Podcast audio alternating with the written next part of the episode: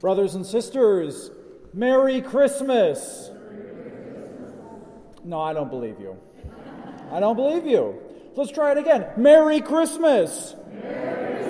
Yes, brothers and sisters, we have passed through four long weeks of Advent, through days of bitter cold, to come to the warmth and joy of this day when we celebrate the birth of our salvation, the Word made flesh, our Lord and Savior Jesus Christ. Let us say it again Merry Christmas! And Christmas always comes at the end of the year when, when things can feel their most, well, unmerry. I mean, even these last few days, it felt very unmerry.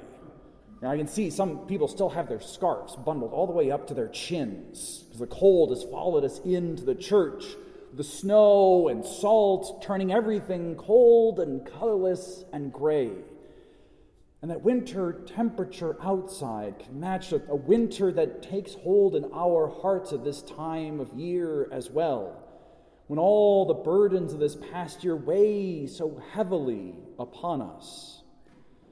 Perhaps there are folks sitting with us in the pews who are watching nervously all the news about inflation, wondering if this Christmas was going to be as special as it was in years past, or those prices were just going to keep climbing higher and higher, making things more and more difficult. The, the news of war and strife in far off nations that perhaps don't feel so far off to us who perhaps have family members involved in those conflicts, or who worry about what might come to our country if there's so much unrest abroad. And that's to say nothing of the wounds of distrust that exist within our own country, where it seems as though people are set one against the other in partisan divisions. And then the winter of this year can take hold in very secret places of our hearts, where a chill passes through us during this holiday season. When we grieve the loss of loved ones, or unable to share this holiday with us this year. Or perhaps there's a different chill, that of alienation, estrangement not being able to spend time with others, having no home, no house, no family to go to during these days.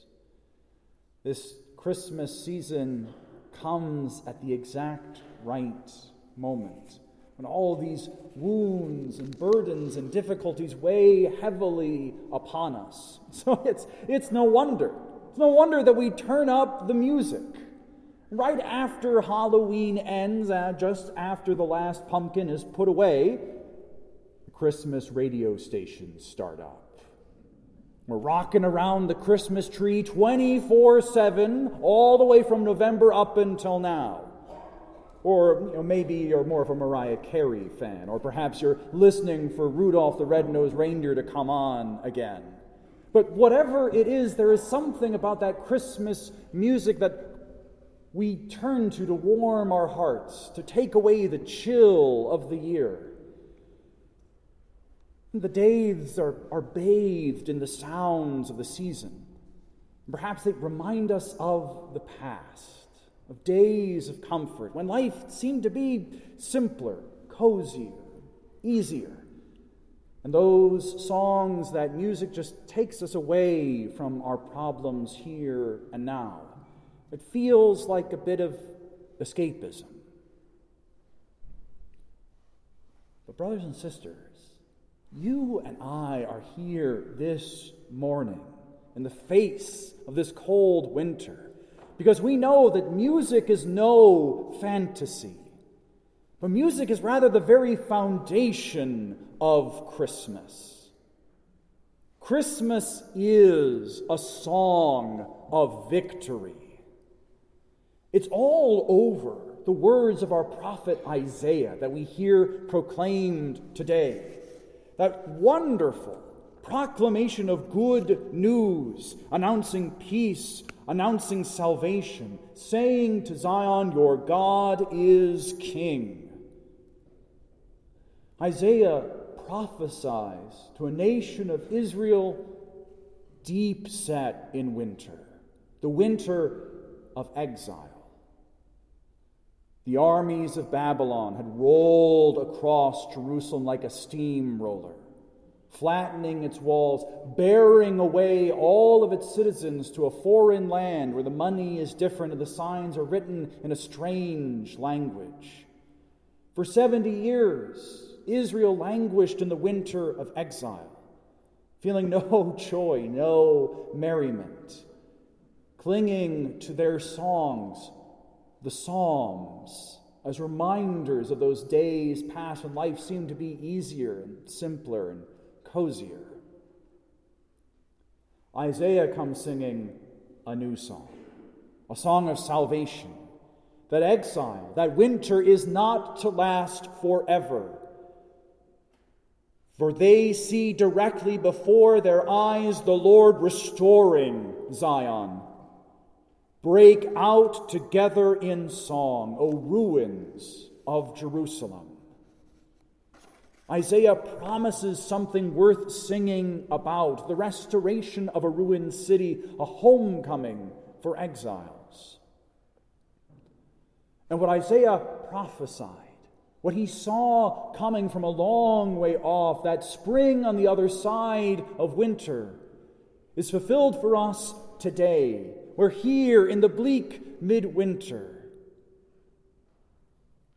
Jesus, the song of God, breaks forth into the silence of our cold hearts. He is the Word incarnate, the Word made flesh. His very presence is a proclamation of restoration and homecoming, of God's victory over all the powers of sin and death that have rolled across us like a steamroller. But yet, that rose of Judah, that bud of salvation, still springs forth through the snow. Jesus who existed before all of creation, existing forever as the Word of God uttered from the mouth of the Father, sustained by the breath of the Holy Spirit, this Son of God becomes Son of Mary. A humble, simple harmony with God's creation. And by becoming Son of Mary, by harmonizing himself with our human nature, the music of God begins to sing in your heart and mine. That we are capable of becoming children of God, participants in the very music of grace, freedom, and salvation. The Word became flesh and made his dwelling among us. Just as a song lodges deep within our hearts and pulls together so many memories and stories that come bursting forth when it is sung again, so too it is with Jesus. He dwells deep within your heart and mind, binding together all of that good news of restoration and homecoming. And the song is renewed for us today. From this altar, we receive the Eucharist, an edible carol, a tune planted in our hearts to set our whole being singing. For Jesus, as the Word made flesh, desires to transform us from the inside out, to be that deep planted carol, that long remembered song that enriches and transforms all our days. Because that's what music does transforming our lives, adding richness and depth even to ordinary moments. Jesus, the Son of God, the music of God, the Word made flesh, enters into our world as it is he enters a world gone cold, a world worried about inflation, disturbed by war, wounded by distrust, a world burdened by grief and suffering from alienation. He does not enter the bright, cheerful notes of a Christmas song played on the radio. He enters into the real world and brings his music to us right where we are. And by entering the real world, he transforms the world.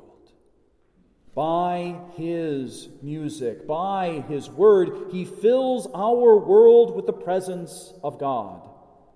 Our Christmas traditions are not, after all, little bits of escapism.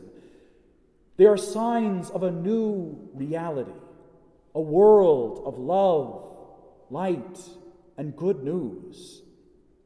They embrace us, sparkle at us, sing to us. They proclaim that a Savior has been born for us. God is with us in this world as music. And so God makes this world merry. So, brothers and sisters, one more time, let us say, Merry Christmas! I think we can do better than that. Merry Christmas!